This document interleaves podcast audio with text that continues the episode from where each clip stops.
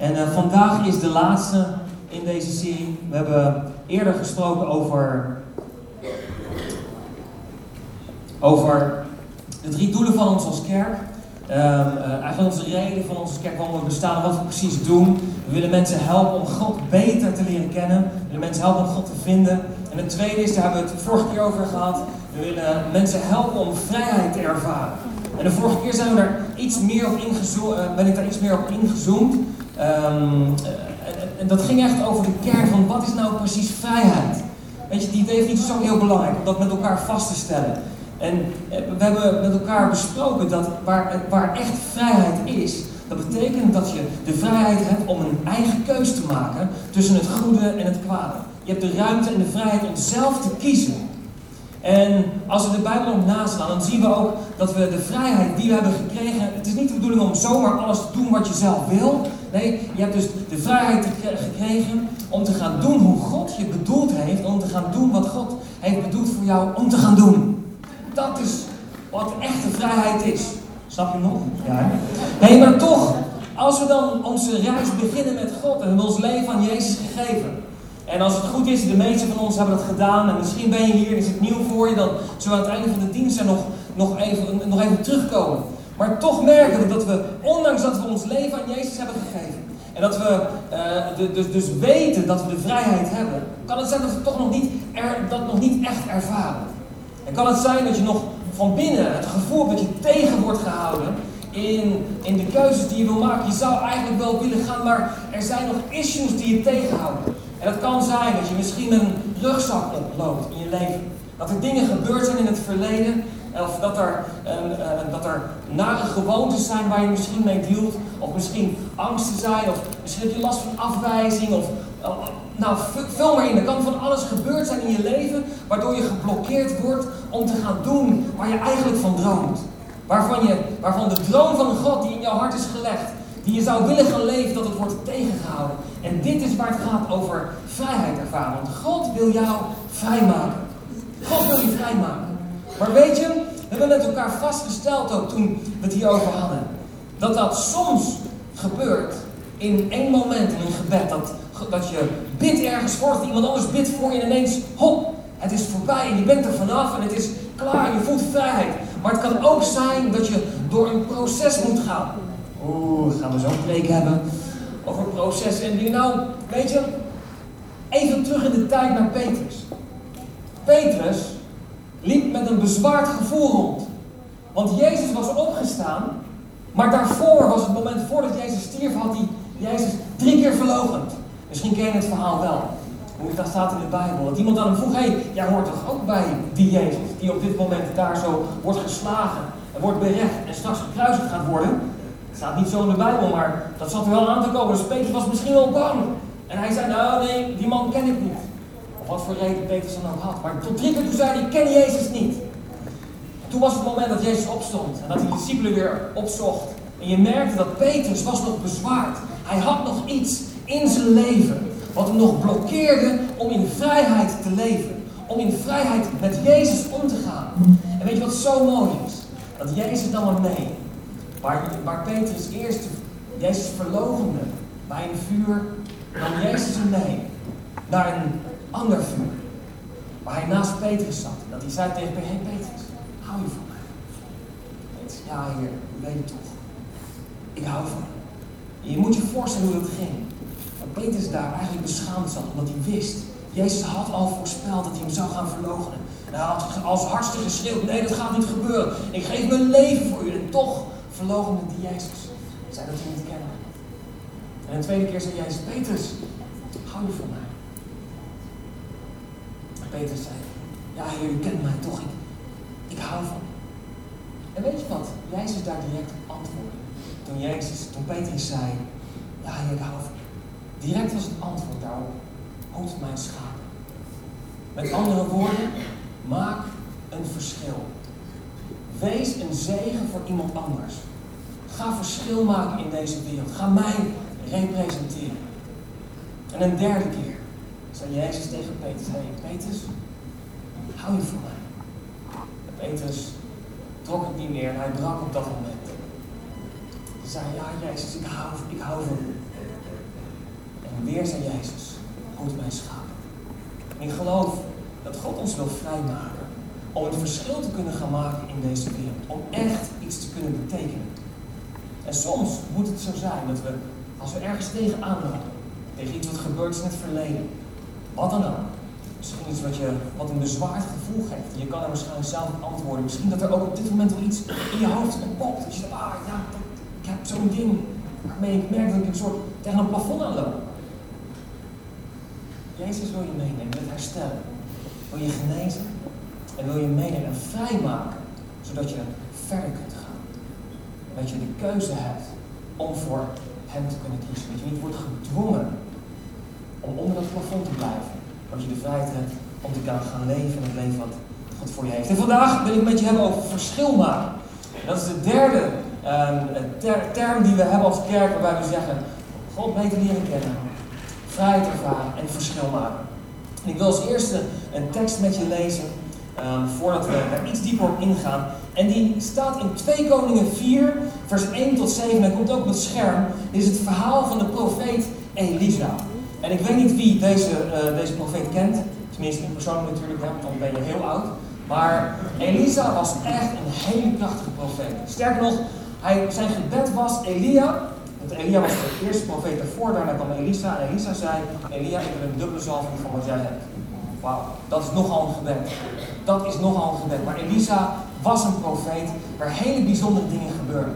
En in de Bijbel staan een aantal gebeurtenissen, verhalen over van, van Elisa, wat, uh, een aantal wonderen ook die gebeurden door hem heen. Waar God bijzonder door hem heen werkt. Een van die verhalen is dit verhaal in 2 Koningen 4 vers 1 tot 7. Er staat, de vrouw van een van de profeten kwam Elisa om hulp vragen.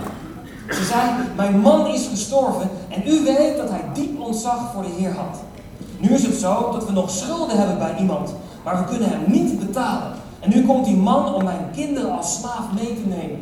En als je dit leest, valt het je niet op dat het systeem, de wereld, alles wat er om ons heen gebeurt, geen rekening houdt met waar jij doorheen gaat op dit moment. Als we dit lezen. Deze vrouw, ze was haar man kwijt. Hadden ze niet even wat ruimte kunnen geven om die vrouw te kunnen laten rouwen of iets dergelijks? Een beetje, nee, het gaat gewoon door. Hoeveel van ons maken dat ook mee? Dat je ergens doorheen gaat, dat je even moeilijk zit, maar alles om je heen gaat gewoon door. Een antwoord vinden we zometeen hier in de tekst. Nu komt hem, Elisa vroeg haar, wat kan ik voor je doen? Vertel me wat je in huis hebt. En de vrouw antwoordde, ik heb niets in huis, zei ze. Er staat gelijk achteraan, ik heb alleen een kruik olijfolie. Ik heb niets in huis en toch, zei ze, misschien moest je er even over nadenken. Ik heb niks in huis. Eerste reactie, ik heb niks. Toch zat een kruikje olijfolie. En toen zei Elisa, ga naar huis en vraag aan al je buren om zoveel mogelijk lege potten en kruiken. Ga met je zonen naar binnen en doe de deur achter je op slot. Giet dan de olie in al die potten en kruiken. Wat vol is, moet je wegzetten. Ze ging met haar zonen naar huis en deed de deur achter zich dicht. Haar zonen zetten steeds de kruiken en potten bij haar neer en ze goot er olie in. Toen alles vol was, zei ze tegen een van haar zonen, breng me nog een kruik. Maar hij zei, er zijn geen kruiken meer, mama. En toen was de olie in het kruikje op. ze gingen Elisa vertellen en hij zei, verkoop de olie. Dan zul je geld hebben om die man te betalen. En wat er overblijft is genoeg voor jou en je kinderen om van te leven. Wat een bijzonder verhaal. Maar laten we eerst bidden voor verder gaan. Lieve Jezus, dank u voor vandaag. En Heer, als we vandaag met elkaar spreken over making a difference. Heer, dan bid ik, Heilige Geest, dat u door ons heen werkt. Dat u ons aanraakt. En Heer, dat u iedereen persoonlijk, zoals we hier zitten, bemoedigt. Heer, dat u ons vult met uw geest. Heer, dat u tot ons persoonlijk spreekt. Heer, waar wij een verschil kunnen maken in de wereld om ons heen. En Heer, u heeft ons allemaal um, geroepen. U heeft ons allemaal iets bijzonders gegeven. En ik bid, Heer, dat we mogen ontdekken wat dat is. Wat dat bijzonder is, wat U ons heeft gegeven, waardoor wij een verschil mogen maken in deze wereld. In Jezus' naam. Amen. Hey, vandaag hebben we het dus over verschil maken. Ik ben heel erg benieuwd naar. Wie van jullie heeft wel eens uh, uh, iets meegemaakt waarbij je merkte voor jezelf. Ik moet dichterbij praten, sorry. Hoor, hebben jullie niks gehoord achterin? Moet ik even opnieuw beginnen? Is dat een goed idee? Ik ga mijn best doen, guys. Oké. Okay. Hey, um, wie van jullie heeft uh, wel eens een, uh, een verschil gemaakt in een situatie waarbij je dan achteraf weet van als ik er niet was, dan had het niet zo goed af kunnen lopen. Iemand? Iemand? Eén of twee, drie? En jullie allemaal? Nee, allemaal niet. Dan geloof ik niks. Jullie hebben allemaal vast wel eens dat meegemaakt. Ik, en ik, ik moest hierover nadenken. En uh, ik, kwam terug eigenlijk in een moment toen ik met uh, een, een tienergroep, toen we evangelisatie deden in Roemenië. Ik was mee met de opdracht met Kindersklits.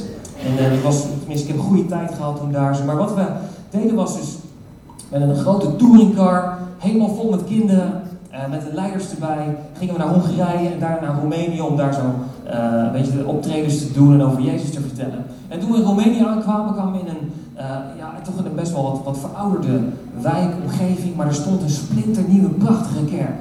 En daar waren we uitgenodigd om daar te zijn, om daar optredens te geven, maar ook om daar te slapen. En ik weet nog heel goed dat we s'nachts sliepen we in een van die bijzalen. En naast die kerk was een soort, ja, het was een soort hooiopslagplaats, houtzagerij of zoiets dergelijks. Nou, je raadt al waar dit naartoe gaat. Ik lag daar zo met een aantal jongens gewoon in zo'n slaapzaal. En ik werd op een gegeven moment wakker. En ik moet eerlijk zeggen dat ik niet meer precies weet wie nou, uh, wie, nou wie wakker maakte. Maar ik keek naar buiten en ik zag brand. Ik dacht, oh nee, dat is niet goed. En uh, zo'n brandman als dat ik in die tijd al was, zei ik, jongens, gordijnen moeten dicht. Want als de ramen klappen, weet je wel, dan wordt het glas tegengehouden. Iedereen wakker gemaakt. En wij met z'n allen naar buiten toe. De kinderen, de, de, de meiden werden ook wakker gemaakt. Nou, de leiding, en iedereen werd wakker. Wij met z'n allen naar buiten. Maar er was één ding. Er stond een hele grote, onze touringcar stond vlak, vlak bij het gebouw. En als de brand zou gaan uitbreiden, kon het zijn dat die touringcar ook in vlammen zou opgaan. Nou, heel toevallig was de buschauffeur niet daar. Die sliep op een andere plek. De buschauffeur was mijn vader. En um, zo, uh, zo trots dat ik natuurlijk was op mijn vader, had ik toevallig die dag daarvoor even wat gesprekken met hem gehad. En hij had me wat dingen laten zien in de bus. Van ja, weet je, zo werkt dit en nou, dat bla bla zo. En je raadt ook al waar dit naartoe gaat. En mijn vader was er niet. Maar er was iemand anders die wel uh, bus ooit had gereden. Dus die zei nou, ik kan dat ding wel even verplaatsen. Het hoeft maar een paar honderd meter te zijn, dus dan komt het wel goed. Ik weet niet eens of hij een rijbewijs had. Maar hij zat wel achter het stuur. En hij zat daar zo. Ik weet niet hoe ik hem moet starten. En daar komt hij. Ik had toevallig die dag daarvoor met mijn vader meegekeken hoe, ik de, hoe de bus moest starten. Dus ik zei of, uh, tegen die man, ik zei ja, daar zit eerst de knop en dan moet je die doen en dan zo en zo wordt hij gestart. En dat lukte. Dus ook zo werd dus die bus werd gereden, opzij gereden en de bus was veilig. Dus de brand sloeg niet over. Maar dit kleine voorbeeld, weet je, net alsof ik zo'n geweldige held ben. Zo, uh, zo uh, Je zal vast allemaal wel zo'n soort verhaal hebben meegemaakt. Dat er iets is in je leven waarbij je echt een verschil kunt maken. Maar ik wil dit meenemen naar het volgende. Dat zoals ik daar een verschil kon maken op dat kleine gebied, zo wil God door jou heen werken om een verschil te maken in het leven van andere mensen. En weet je, het is stel zelfs zo sterk dat als jij niet de rol oppakt die God eigenlijk voor jou bedoeld heeft, missen andere mensen jou. Missen andere mensen wat God door jou heen voor hun kan betekenen. En er zijn een paar hele mooie teksten die ik met je wil delen. Um, voordat we straks weer even terugkomen bij het verhaal over, over de olie. Weet je, als eerste in Efeze 2 vers 10 staat, want zijn maaksel zijn wij in Christus Jezus geschapen om goede werken te doen die God tevoren bereid heeft, opdat wij daarin zouden wandelen. Dus de Bijbel leert ons hier al dat God heeft een, een plan bedacht voor jou en voor mij, goede werken, om iets bijzonders dus te betekenen voor andere mensen, maar dus ook de bedoeling dat je dus daarin gaat wandelen. In 1 Petrus 4 vers 10 staat, laat ieder die uh, van u de gave die hij van God heeft gekregen, God heeft jou uit, uitgerust, toegerust met iets bijzonders. Hij heeft je gaven en talenten gegeven. En zo staat het hier, um, laat, laat hij het gebruiken om de anderen daarmee te helpen, zoals het goede beheerders van Gods veelsoortige gaven betaamt. Dus de Bijbel roept je op om wat God jou gegeven heeft, om daar andere mensen mee te helpen. Het staat zo in de Bijbel. Weet je, er zijn wat onderzoeken gedaan en misschien ken je de piramide van Maslow wel. Nou, Maslow heeft wat onderzoeken gedaan naar de behoeftes van mensen. Weet je, van wat is nou uiteindelijk dat je volledig, dat je behoeftes gevuld zijn. Dat je gelukkig bent in het leven. Dat je ook het gevoel dat je iets, betekent. hij heeft er een aantal dingen in uitgezocht. Onder andere dat je veiligheid, uh, dat, je lichamelijke behoeften moeten vervuld zijn. En uiteindelijk, je kan het opzoeken op internet hoe het werkt. Maar uiteindelijk, heel zijn leven was hij ermee bezig. En tegen het einde van zijn leven, toen kwam hij erachter dat niet alleen al dit soort uh, sociale behoeftes, weet je, om, om lief te hebben, hoe zeg je dat, uh, om lief uh, geworden te hebben of zoiets dergelijks. Weet je, lichamelijke behoeftes, eten, drinken, veiligheid, niet al die behoeftes, maar er was nog één behoefte die nog miste. En dat was een transcendente behoefte. En dat betekent een overstijgende behoefte. Het blijkt dus dat wij als mensen gemaakt zijn en dat wij behoefte hebben van binnen om deel te zijn van iets wat boven ons uitstijgt. We zijn dus gemaakt om een goddelijke connectie te hebben. Om deel te zijn van iets wat boven ons uitstijgt, waarbij we een verschil kunnen maken in de wereld om ons heen. Hoe mooi, hoe mooi is dat? Het staat in de Bijbel, maar het is dus ook aangetoond door deze lieve, aardige meneer. hey, kan het dus zijn dat als jij het gevoel hebt, weet je, van, um, ik, weet je, dat je ergens tegenaan loopt, dat je iets hebt van, ik, ik, ik, maak nog niet echt verschil in deze wereld, weet je, waarom ben ik hier eigenlijk? Kan het zijn dat pas op het moment als je iets gaat betekenen voor iemand anders, kan het zijn dat als je pas gaat, als je gaat stappen in het plan wat God voor je heeft, dat je dan pas werkelijke voldoening gaat ervaren. Kan het zijn dat als we dit hier lezen, dat dat een antwoord voor je kan zijn? Weet je, er staat in de Bijbel dat iedereen uniek is. Niet iedereen is hetzelfde. Er staat 1 Korinthe 12 vers 4, er zijn verschillende gaven, maar er is één geest. Er zijn verschillende dienende taken, maar er is één Heer. En er zijn verschillende uitingen van bijzondere kracht, maar het is één God die ze allemaal bij iedereen teweeg brengt. In iedereen is de geest zichtbaar aan het werk ten bate van de gemeente. Dus we zien, iedereen heeft een eigen, bijzondere, unieke gave. En al lijken de gaven misschien op elkaar, niemand is hetzelfde. Dus iedereen is anders. Niemand kan het doen zoals jij. Maar uiteindelijk gaat het over een eenheid en dat het ten bate is van de gemeente. Niet alleen buiten je, maar ook in de gemeente. En ook niet alleen in de gemeente, maar ook hier buiten deze muur. Ik geloof dat we verschil mogen maken in de wereld om ons heen. Waar we geplaatst zijn op je werk, op school, in je gezin, waar dan ook. Maar weet je, er is ook een vijand die probeert je tegen te houden. En ook Paulus schreef daarover in 1 Thessalonicense 2, vers 18. Zei het heel duidelijk. Ik heb een en andermaal tot u willen komen, maar de Satan heeft het ons belet. Satan heeft het ons belet. Wat een zware tekst eigenlijk. De Satan heeft het ons belet. Weet je, de vijand weet misschien nog wel veel beter hoe gevaarlijk jij kan zijn als jij in je bestemming gaat lopen. En daarom kan het zijn dat je misschien tegenstand ervaart. Of dat de, het rugzakje waar je mee loopt, weet je, gewoon dingen die je hebt meegemaakt in het leven. Het verhaal van Petrus, weet je, waar hij misschien een domme keuze had gemaakt. Maar dat, dat, die dat bezwaardheid waar hij mee liep. Jezus wil je daarvan vrijmaken. En wil je daarvan van, van, van veranderen. En weet je, het kan zijn dat het een eenmalige gebeurtenis is, maar het kan ook zijn dat het een patroon is. Dat je een gewoonte hebt opgebouwd in je leven waar je misschien van af moet. Ik bedoel maar toch wat negativiteit. Als je negatief denkt over jezelf. Zo van, nou, kan ik niet, weet je, het is niets voor mij. Ik, uh, uh, ik, kan, ik kan het vast niet, weet je, ze moeten mij vast... Weet je, ik geloof dat God jou bijzonder geroepen heeft. Dus jij hebt wel iets te betekenen. Jij hebt wel degelijk een verschil te maken in de wereld om je heen. En als eerste, gewoon op de plek waar je bent. Je hoeft niet gelijk weet je, op het podium te staan. Je hoeft niet gelijk weet je, in een worstteam te zingen. Maar gewoon, weet je, op de plek waar je bent. Start daar met verschil maken. Weet je, Jozua in de Bijbel is een heel prachtig verhaal. Jozef was een leider die het volk van God bracht van Egypte uit de woestijn. Mozes deed het eerst uit Egypte vandaan. Maar Jozef had ze uiteindelijk uit de woestijn naar het beloofde land gebracht. En de enige opdracht die God, gaf, eh, God aan hem gaf was, wees sterk en moedig. Wees sterk en moedig. En Jozef wist toen nog niet dat hij 33 koningen moest verslaan. Dat er 33 uitdagingen waren. En misschien heb jij wel 33 uitdagingen in je leven. Voordat je bent op de plek waar je zou moeten zijn. Maar het mooie en de belofte daaraan vast is dat die overwinningen niet alleen voor jou gelden, maar dat die overwinningen resultaat hebben voor een heel volk waar Jozua vooruit ging. En ik geloof dat als jij overwinningen behaalt, als jij keuzes maakt om meer in de bestemming te gaan wandelen die God voor je heeft. Dat er mensen om je heen daar resultaat van zullen hebben. En dat zij in die vrijheid die jij ervaart, mee kunnen wandelen. Om ook die te gaan ervaren voor zichzelf. Iedereen heeft zijn eigen uitdagingen, maar ik geloof dat we als leiders, weet je, als, uh, dat we een voorbeeld mogen zijn voor andere mensen, dat we mensen voor mogen gaan. Hey, we gaan al richting de afronding. En dan denk je misschien, ja oké, allemaal leuk en aardig. Weet je, maar dan kijk ik naar mezelf en dan zeg ik van, ja maar wat heb ik nou? Wat heb ik nou voor gave of talent? Hoe kan ik nou verschil maken? Ik weet misschien niet eens wat mijn gaven of talenten zijn.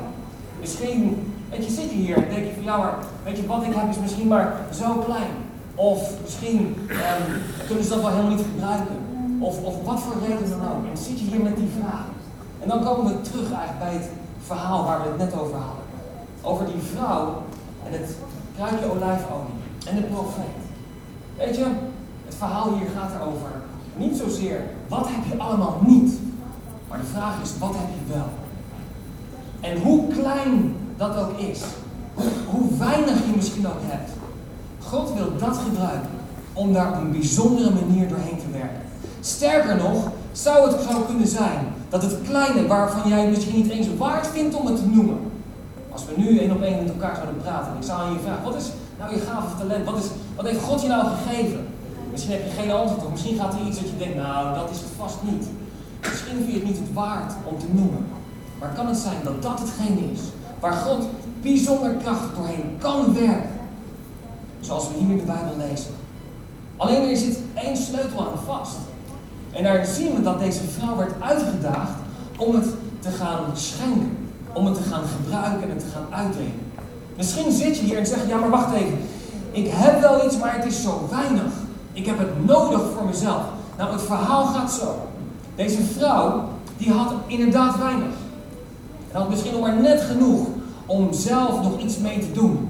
Om misschien haar zonen nog eh, iets, iets te kunnen bakken. Om het aan ze te geven. En de vraag was om het juist te gaan uitdelen. Dat is wat de profeet zei. Maar kan het zijn dat als ze dat niet deed en het voor zichzelf hield, dat ze het uiteindelijk zou omkomen van de honger? Zou het kunnen zijn dat als jij hier zit en je zegt, ik merk een bepaalde droogte in mijn leven. Ik heb een bepaalde honger naar God, waarvan ik merk dat hij nog niet vervuld is. Dat ik Jezus nodig heb in mijn leven, maar ik, kom niet verder. Kan het zijn dat jouw sleutel vandaag is om te kijken naar wat heeft God jou gegeven, hoe klein dan ook, om dat mee te pakken en het te gaan schenken. En om te gaan uitdelen. En wat zie je wat er gebeurt? Het wonder begint. Dat God werkt daar doorheen. En die zorgt dat de olie, wat misschien zo weinig neemt, blijft stromen. En blijft stromen. En blijft stromen. En ik geloof dat het voor ons allemaal geldt. Dat deze belofte mag je vastpakken en omarmen. Op het moment als jij gaat uitstappen. Op het moment als je de gave en talent die God jou heeft gegeven. Om een verschil te gaan maken in de wereld om ons heen. En misschien zeg je van, nou ja, ik weet nog niet heel goed. Ga gewoon iets doen. Ga gewoon kijken waar je verschil kan maken. Hoe je kan helpen, hoe je een verschil voor iemand anders kan betekenen. En op het moment dat je dat gaat doen, geloof ik. En mogen op de belofte gaan staan die hier in de Bijbel staat. Dat God gaat werken door je heen. En dat de olie gaat stromen. En gaat stromen. En gaat stromen. Weet je, als je bent aan, aan het wachten bent op een doorbraak in je leven. Misschien zit je hier op je stoel. En zeg je van ja, er gebeurt zo weinig in het leven. En volgende week gebeurt er nog niks. En nog een week later gebeurt er nog niks. Zo kan het zijn dat een christen dag na dag, anders gezegd, week na week, het is niet elke dag in de kerk gaan, maar week na week na week na week, maand na maand, misschien jaar na jaar, op dezelfde stoel zit. En er gebeurt zo weinig van God door je heen. Af en toe een aanraking, ook oh, voel me goed. Yes, kippenvel. Sky high. God is hier. God raakt je aan altijd maak je een verschil? Ben je aan het lopen in de bestemming die God voor je heeft? Kan het zijn dat dit jouw sleutel is? Wat we lezen in de Bijbel, dat hoe klein het ook is, dat je ook zegt van nou, dit wat ik nu heb, is misschien van geen betekenis. Maar ga het gebruiken. Ga schenken. En God gaat daar doorheen werken. Kan het zijn dat dit jouw moment van doorbraak is voor? Weet je, misschien zeg je al van nou, ik kan het niet. Ik vind het te moeilijk, ik vind het te spannend. Geen probleem, weet je. hoe minder jij het kan, hoe meer God eer bijzonder is dat? En weet je nog één ding om eigenlijk af te sluiten. Wat we lezen in de Bijbel is dat Maria ook met olie de voeten van Jezus waste.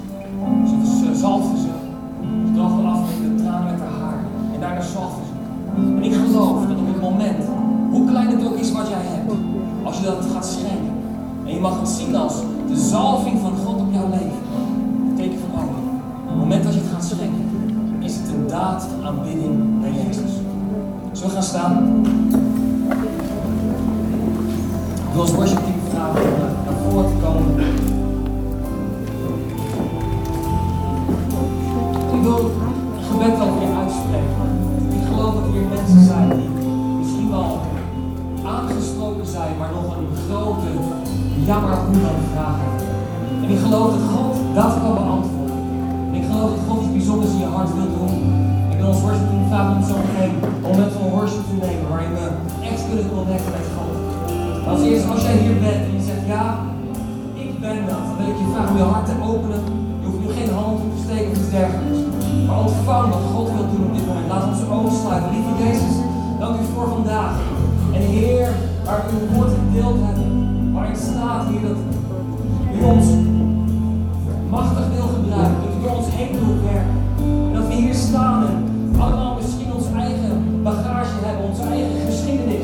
waar we misschien vragen hebben van ja, maar hoe dan Heer?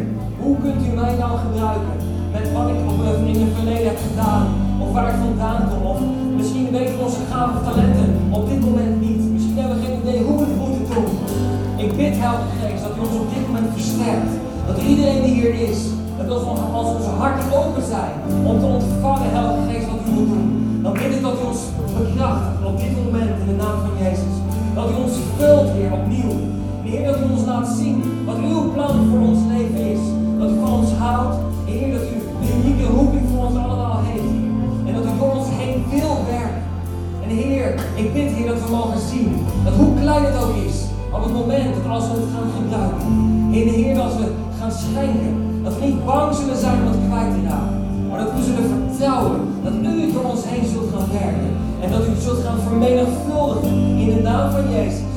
En Heer, dat we zoveel mooie getuigenissen daarover zullen gaan horen. Heer, dat we bewust mogen zijn en mogen zien hoe u door ons heen werkt. In de naam van Jezus. En als hier mensen zijn die droog waren of die droog zijn. En Heer, die het gevoel hebben, ik loop tegen het plafond aan. Dan bid ik Heer dat dit zal bijdragen aan hun doorbraak. Heer, om een stap te gaan zetten in geloof. In het plan dat u voor ons leven heeft. In de naam van Jezus. In Jezus' naam. Heer, ons uitstrekken naar uw naam bieden. En ontvangen wat u wilt doen. Dat ons aanraken in de naam van Jezus. Elke geest wil ons vullen. Compleet. Opnieuw. En alle zwaarte